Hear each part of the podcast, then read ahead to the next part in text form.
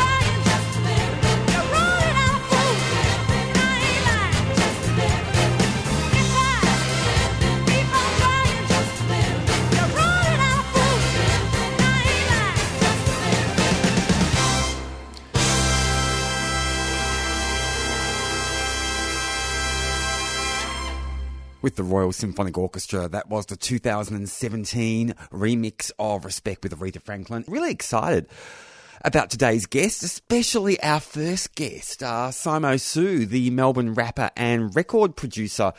Their new record, Everything is Going to Be Okay, is out, and I had listened to it before, and it is wonderful. They'll be joining me real soon in the studio to talk about their lyrics, uh, the music industry, queer stuff, and at a completely different kind of, you know, focus, we'll be talking to Jackson Fairchild from the Victorian AIDS Council. They basically hosting some groups uh, coming up later in May about partner violence and domestic violence aimed at gender diverse, trans, and queer people aged between 18 and 35. To get you in the mood for Simo Soo, here is their track High.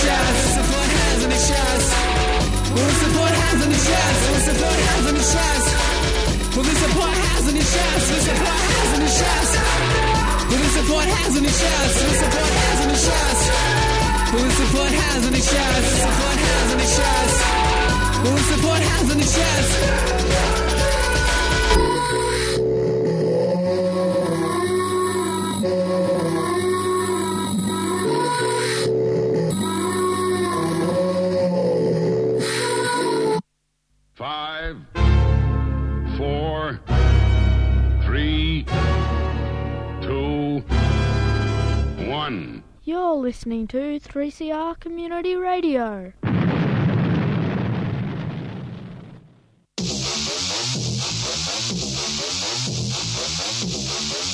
Tell me, tell me where my fucking friends go. I'm in the woods like Bobby Bear. Only exist on Twitter Instagram. And yo, yo, where my fucking red go? I'm spending on beers and massages and I for human contact. To be honest, I'm on the train and no one sees me but Bruce Willis. Hey, where will my fucking back go? I left at the shady party to know nobody. Got me tracing footsteps like a conspiracy. Feel like a Beetlejuice, but I am a Ringo. Stop thinking about it, hey, stop thinking about it, hey, stop thinking about it, hey, stop thinking about, stop thinking about it, hey, stop thinking about it, hey, stop thinking about it, hey, stop thinking about. Breathe, let it go, breathe, let it go, breathe, let it go, breathe, let it go, let it go, breathe, let it go, breathe, let it go, breathe, let it go in, out, let it go, breathe, let it go, breathe in, out, let it go, breathe, let it go. Where my fucking phone go? Don't matter, it's only for debt collectors. No, I'm blowing up my phone. So reckless. Where my fucking mind go? I'm a pixie and I never fucking had one. Where my fucking clothes go? They came off while my brain was gone. And when I get up for breakfast, I put them on. I don't give no fucks. No one fucks with me, I just might go and fucking. Content warning.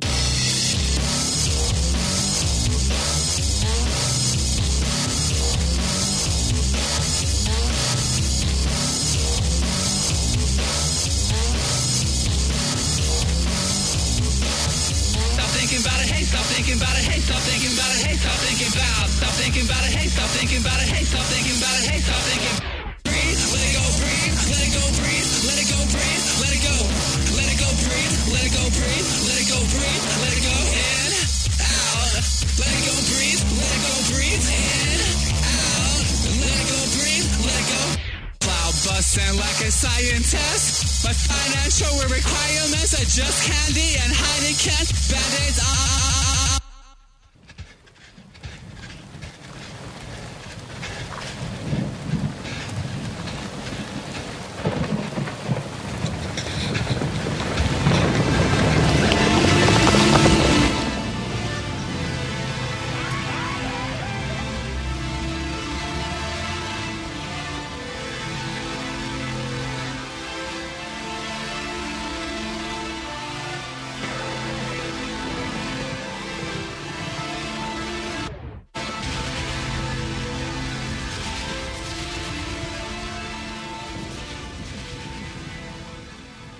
new record, Everything Is Going to Be Okay. That was Simo Soo uh, with a track called Breathe Run. And we also had another track there called High. And uh, Simo Soo is in the studio with me. Welcome to 3CR. It's awesome having you here. Uh, cheers. Thanks for having me. You have a real talent for, for writing lyrics. Oh, I imagine that a lot of your inspiration comes from people you meet out in the in the rapping scene, in the clubbing scene. I mean, you're a DJ, you're a promoter, uh, but there's a bit of internet action happening there too. Yeah, Uh, for sure.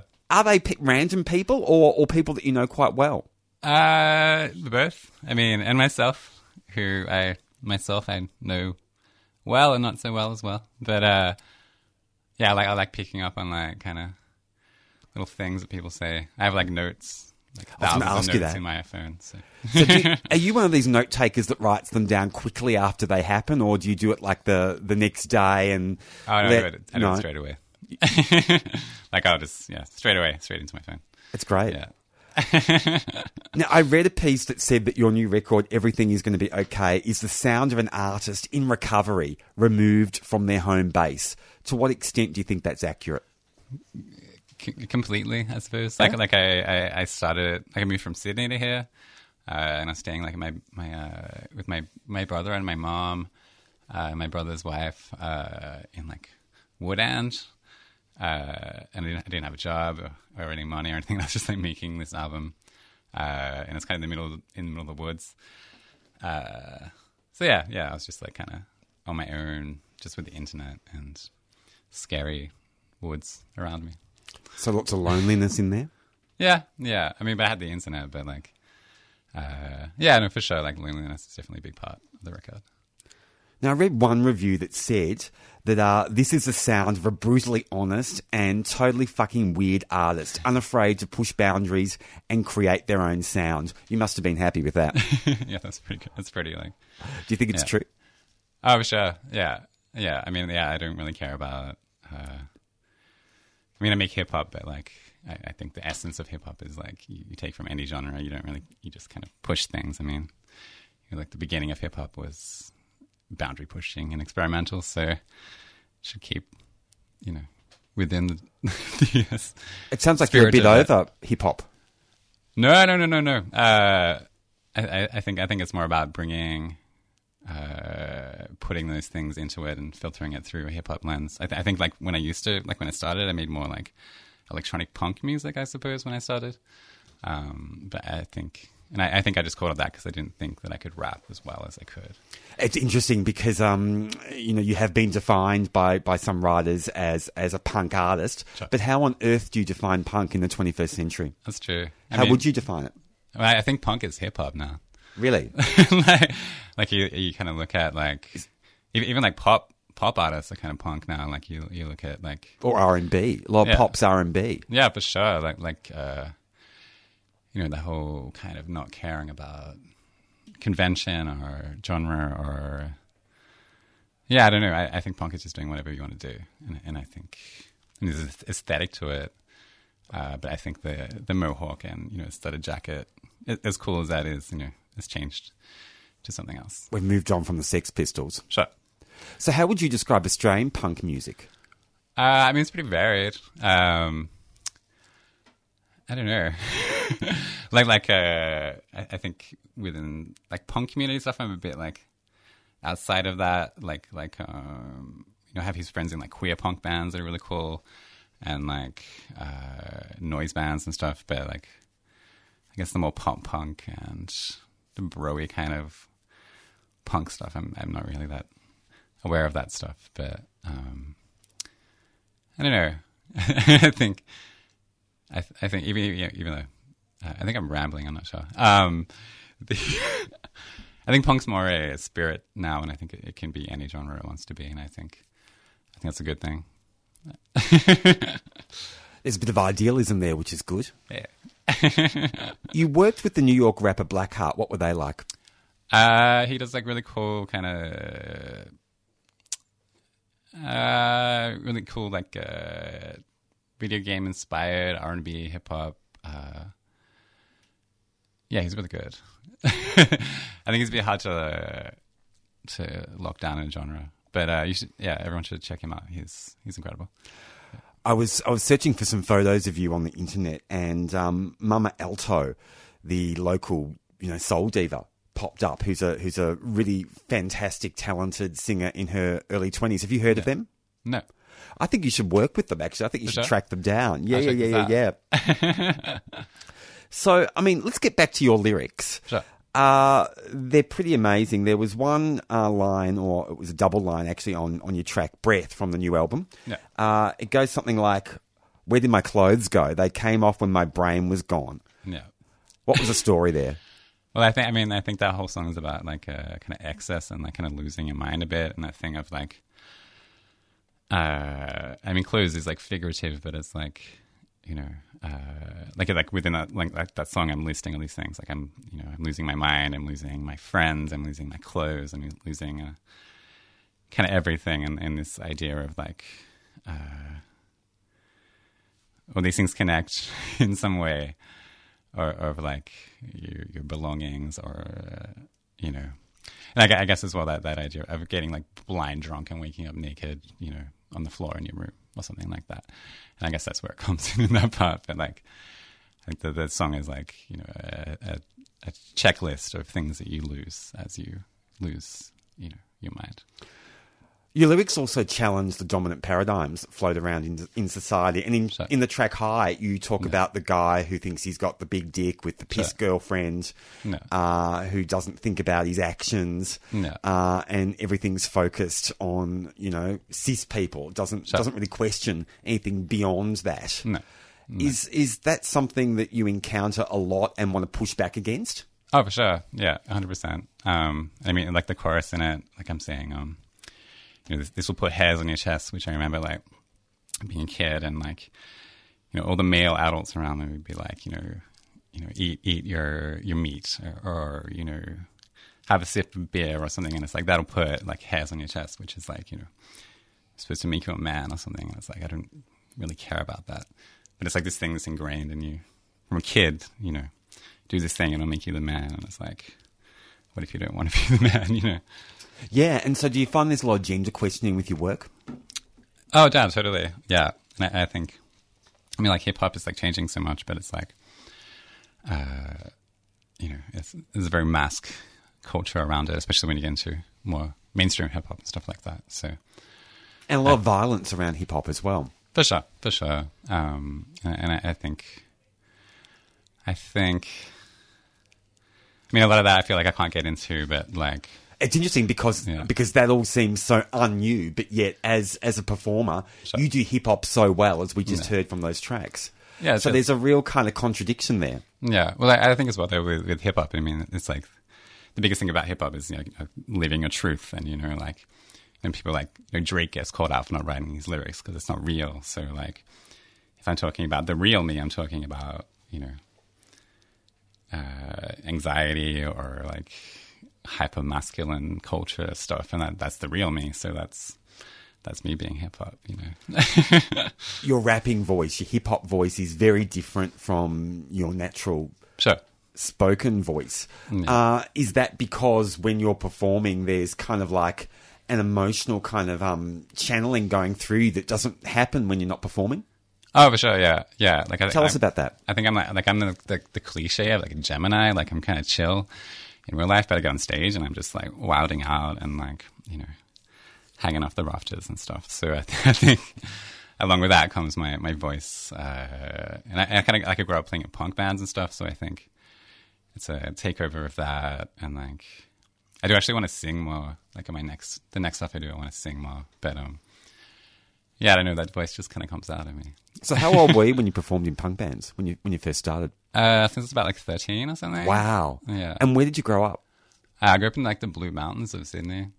Um, Really? yeah.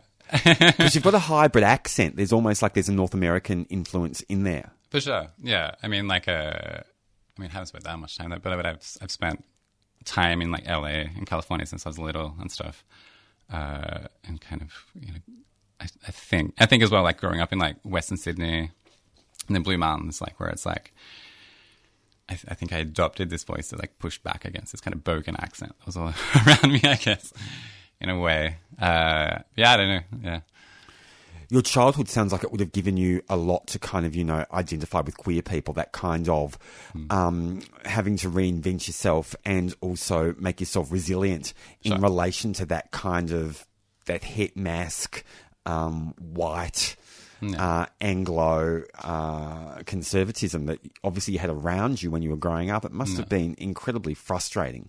Sure. Yeah, I mean it's pretty intense, but like, yeah, I think I think I think like part of me is I'm I'm quite. I mean, I have ADHD, but uh, I think on top of that, I'm quite spacey, and, and I think that comes from being a kid and just kind of inventing my own kind of world and uh, just kind of doing my own thing outside of all this kind of stuff I don't really identify with or things like that, I suppose. And I think I think that helped me get through that. Yeah, I think that's part of that. Your lyrics are very punchy. Is that because of your ADHD? Do you think? Do you think there's an influence there in terms of how you how you write? Oh no, totally. I mean, like, like I, I only kind of got diagnosed like I don't know, when I say like three years ago.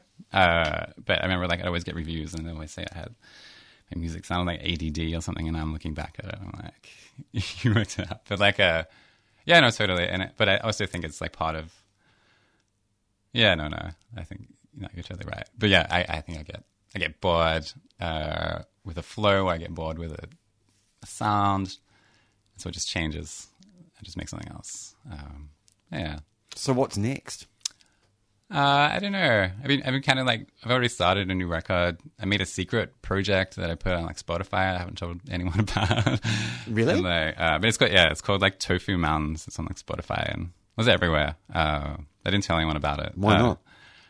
I just kind of wanted to put something out without uh, my name attached to it, and I was doing the record, and I just w- was just doing all these things. Uh, but yeah, and I, I think I'm gonna I'm gonna do like three albums this year. So So you, you're not you're not um you don't have writer's block. You you're not kind of um scared of your capacity to to write. Clearly, you know, in terms of like you know your creative flows drying up. You you sound pretty confident that you can do that. You can produce those three albums this year. That's that's yeah, extraordinary. no, totally. I, I think a lot of it's like working on like like like there's a track on the album called uh, Independent, which I just freestyled to like um like uh, on everything is okay. Yeah. Or on on the Yeah. tofu one. Uh, on uh, the, everything is going to be okay. Uh, called Independent, which I, I freestyled to like you know like a, metronome, uh, and I had like um, a laptop open, and it was just like a random word generator, and I just freestyled it, and then I just wrote the song around it. And at that point, I didn't have anything, you know, I felt like I didn't have anything to say, so I just like said some stuff and wrote a song around it. So I, I think I've built up all these ways to, you know, get around that. I suppose. You use a random word generator. Yeah. How does that work? Tell us about that. Uh, it was just like a it was just like a random website uh, that just it just throws up a word and you can you can say like every five seconds, every four seconds. so that's part of your writing process. It was for that song. Yeah, you- so you don't use it for other tracks. I haven't yet. I'll probably do it again. Alrighty, we've got a track of yours to play. It's called Spruce Moose. Cool. Tell us what it's about.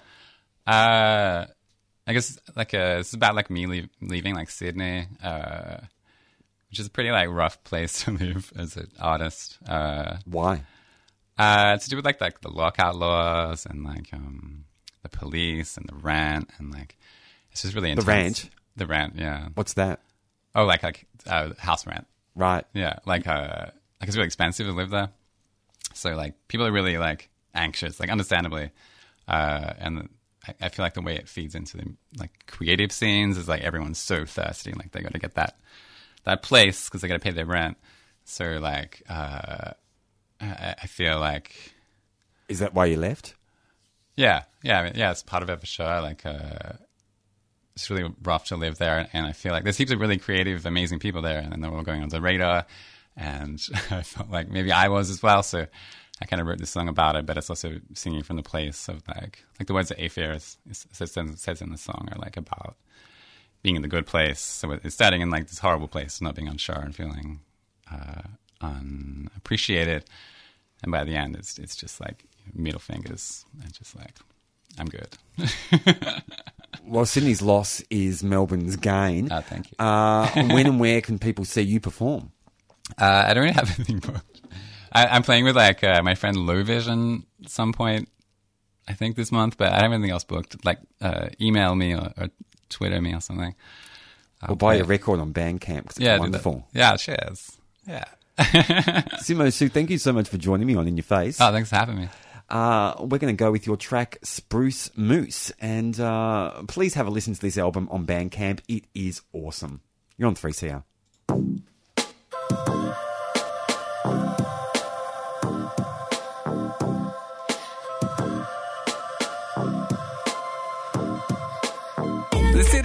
Gave me shit, but I'd still rob a bank and give it all to my besties. I'm stupid like that, I don't think it, it works out in the end. I'm careful with tweets cause I don't want to offend.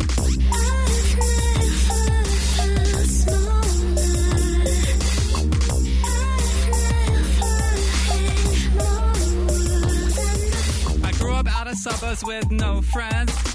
Now I'm in the suburbs with five friends. Life got no structure, but my song still fucked over by life in my high school. And time don't exist when you never age. Amazed at how I feel these days. When I'm not dodging kicks like a side chain, the pain remains in my body. Gotta smooth it out, Ronaldo collab with Bjork before 2040.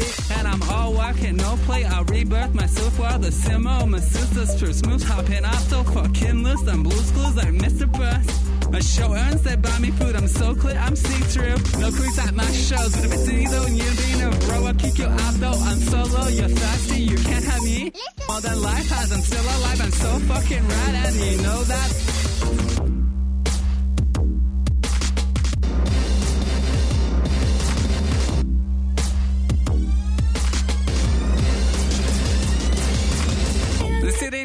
Gave me shit, but I'd still rob a bank and give it all to my besties. I'm stupid like that, I don't think it, it works out in the end. I'm careful with tweets cause I don't want to offend.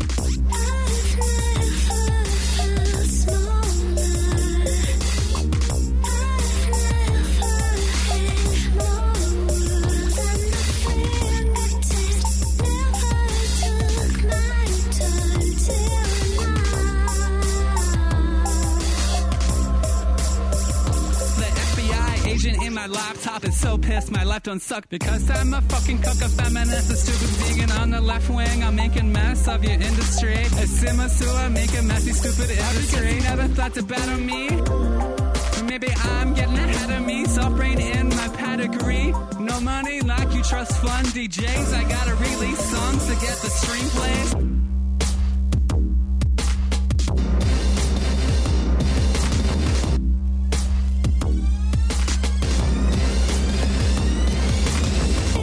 Never gave me shit, but I'd still rob a bank and give it all to my besties. I'm stupid like that, I don't think it, it works out in the end. I'm careful with tweets cause I don't want to offend. I had to learn everything with no money, and you don't know this, and it's so obvious. And you ain't even listening to this, but it's only a reminder for myself.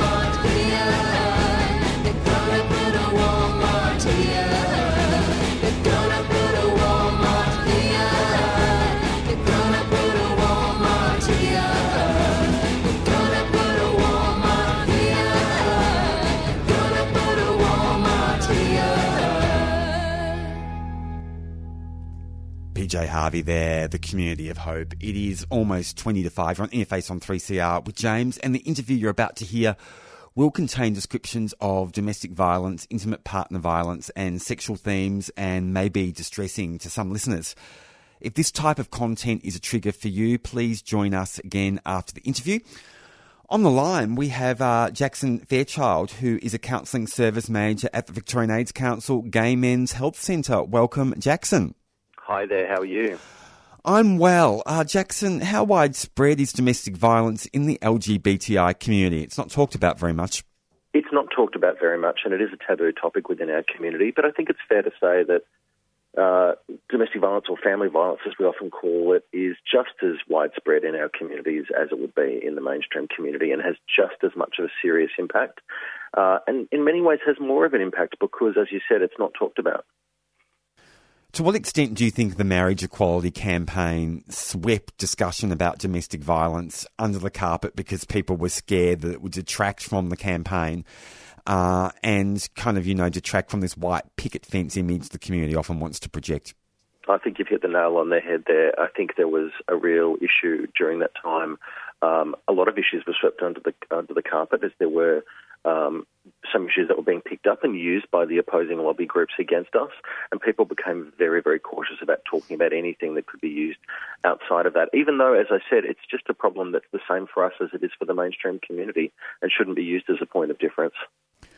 When people think of domestic violence, they often think of people in relationships, but it's much broader than that, isn't it? Absolutely. I mean, family is a very broad term, and I think particularly for LGBTIQ people, family is a very broad term. It can affect those of us, you know, in the fa- our families of origin. I think that's one of the most common stories you'd hear, uh, being bullied or, um, you know, experiencing trans or homophobia growing up. It can also be experienced in our families of choice, um, in brief relationships that may only last for a short period of time, um, in long-term relationships, or in open or poly relationships. So, what are some of the mental health effects of partner or domestic violence that, that you see as a counsellor? Are some more are some mental health conditions more commonplace than others as a result of, of, of violence, domestic violence? I think trauma is probably the most important one we need to talk about. It has a very, when you've experienced um, a sudden or a chronic state of fear or caution in your life, um, you might become what we call hypervigilant. You might become really worried that, that you're not safe all of the time. It has a tremendous impact on both the mind and the body. And those impacts can continue for many years. And if people don't receive support in their recovery, they can actually start to feel worse rather than better over time. People often say to us, Why do I not feel better? It was years ago. And we say, Well, because you might be actually experiencing that continuing vigilance or trauma. And some people might talk about PTSD or other words like that. But it is that long term impact um, that we try to address when we're working with clients. So tell us more about those day-to-day mental health effects. Like, um, do you see things like attention deficit disorder, for example, because people are so stressed out that they can't concentrate? It's difficult to sort of put a, a formal diagnosis on some of the things. Um, attention deficit disorder and trauma can be seen. A person may think they have attention deficit disorder when in fact what they have is trauma um, because they can't concentrate because they're sitting there in the room and they're their, you know, their, their mind and their body's constantly out for threats. They may be exhausted. They may not be sleeping. They may be having nightmares. And those things may have become so normal for that person. And, may, and as part of the abuse, they may have learnt that that is somehow been taught that awful lesson that somehow that's their fault, which is, of course, absolutely not true. But it can make it difficult for them to seek help. They may be sitting there um, experiencing anxiety, depression, other things their GP may be missing, but actually it's those questions. What's going on in your life? What are you thinking about? Uh, what are your relationships like that are often where the truth of the matter lies? It sounds awful. I mean, those kinds of effects that, that occur that you just outlined where people feel they can't talk about it, uh, and the symptoms that they're having, that must be magnified by, by homophobia, both external and internal, uh, and stigma. Absolutely, the stigma uh, created by by the you know our own feelings about ourselves, that's created by the structural oppression in society, can really make it very hard to speak out. Relationships, if you're not out um, about your relationship, you may not be able to tell anyone about what's going on. Um, that person may have told you that it's your fault, that it's something about you that, that, that made quote unquote made them do it, which is of course not true. Um, or they may have uh, used something else about you. Um, your mental health or other health issues as a way of trying to convince you that this is somehow your fault and further stigmatise you. How would you rate services that actually help people to, um, you know, get out of these situations in terms of their focus on LGBTI communities? And I'm particularly thinking about government funding in relation to services. It sounds like it's probably completely inadequate. Well, we're luckily enough. If you'd asked me that question a number of years ago, I would have said yes, absolutely. It's completely inadequate. But we're living in a really exciting time. Um, the, the last year, the um, budget and the, as a result of what we call the, the Royal Commission into Family Violence, there were a whole bunch of recommendations regarding LGBTI people that the government has committed to honour. And so we've seen widespread training being uh, rolled out into those mainstream services, and also, more importantly, funding being put into LGBTI-led services to help support people both at that crisis point and at that recovery point. And and this is something a lot of people uh, don't know about. We also provide groups for those people who are using violence. Uh, to be more accountable and to find other ways of choosing to live their relationships so they're no longer using that violence. And do you find that it's easy to get people to do that? Um, no, it's it, because it is emerging, because it hasn't been normalised, because you know most people don't know someone who's been through one of those groups. Um, there's there's often a reluctance. They think, oh, what if I go along and you know I don't know what to expect. And the more we talk about it, like this opportunity today, the more people talk to each other and normalise that we need to reach out um, and talk about uh, our experience of violence. The easier it's going to get, and I think we're going into some very exciting years ahead with all the new services. So, what kind of therapeutic approach do you use? Is there one that seems to work best? Um, I think in terms of an approach, we talk about what we call a trauma informed approach, where we think about and identify ways in which people can feel as safe as possible accessing services. Um, so different people respond to different forms of therapy. Someone might, um, a cognitive behavioural model or a narrative model may feel good for them, but what's most important is that when they visit a service, they feel really, really safe.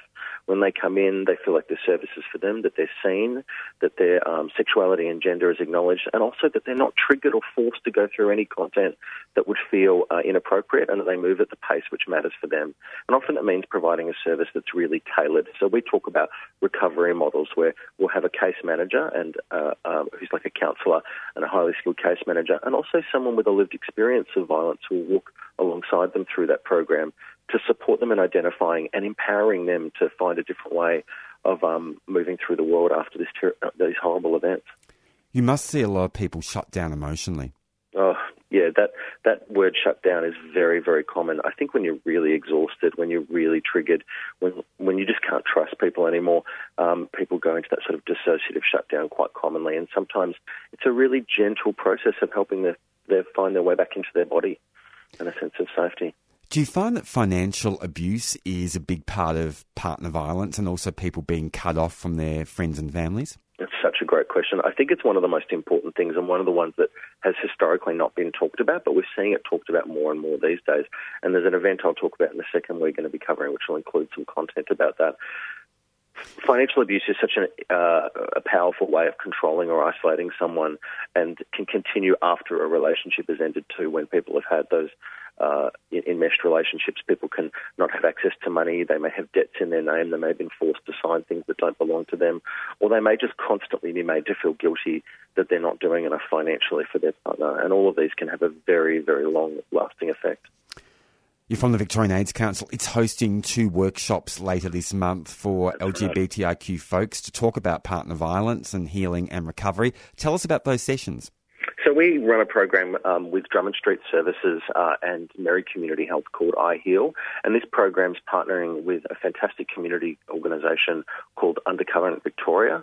Um, and the, the I Heal program provides that case management and recovery support I talked about earlier. These events are around relationships. The first one is called Relationships Communication, Consent and Support. This one's almost sold out. It's run over two days. Um, you can find more information on it by going to the Undercurrent Victoria Facebook group. Um, VAC's hosting it um, in partnership with with uh, Drummond Street and with um, Undercurrent. Um, and then there's another workshop called Money Matters, which is all about that financial abuse and becoming more financially empowered. And that's running on Tuesday, the 29th of May and Monday, the 11th of June. Again, it's a two part workshop because there is a lot to cover. The first one on relationships and consent, that's almost sold out, um, but we're still um, accepting places. But the Money Matters workshop is, um, has only just opened up. Now, I read there's an age restriction on the consent workshop. Is that true? Is it only for 18 to 35 year olds? And if so, why? At this stage, it is yes, because some of the content that's being discussed is quite um, uh, confrontational, uh, confronting, I should say, um, and um, because of the nature of the content that's being discussed, there's unique needs that come in for people who are under 18. But you can expect um, there's quite a lot of content that's put out by Undercurrent, and there'll be more content put out by us in future that will help cover the unique needs of people who are under 18. But there's not actually an age restriction on the financial focus workshop, yeah?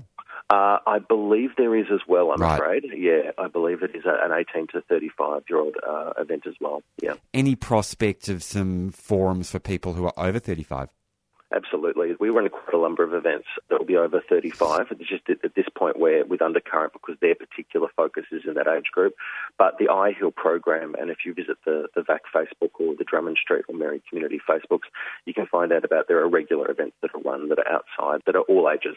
Jackson Fairchild, your work is incredibly important, and thank you so much for joining me today on 3CR. It's much appreciated. Thank you so much for your time today. Cheers. And that was Jackson Fairchild, who is a counselling services manager at the Victorian AIDS Council Gay Men's Health Centre, talking about those workshops in relation to partner and uh, domestic violence. And we'll have some details up on our website too about how you can seek more information about that. Now, if the content of this interview has raised questions or caused distress for you, please call Lifeline. Their number is 13 11 14 if you need support, advice. Uh, or if you need um, some support in relation to a sexual matter that's come up regarding this interview, you can contact the Rape and Domestic Violence Services Australia on 1800 211 028, or you can contact I Heal Family Violence and Recovery Support. It's only operational during business hours on 9663 6733 and we'll put the links and numbers up for all those services on our website 3cr.org.au forward slash interface. After the show it is 10 to 5 you are on Interface on 3cr and here's aretha franklin again.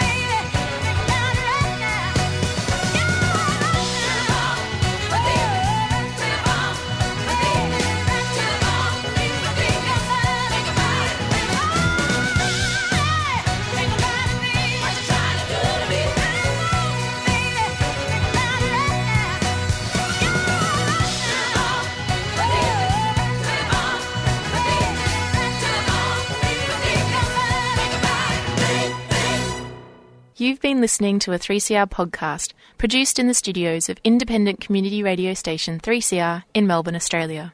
For more information, go to allthews.3cr.org.au.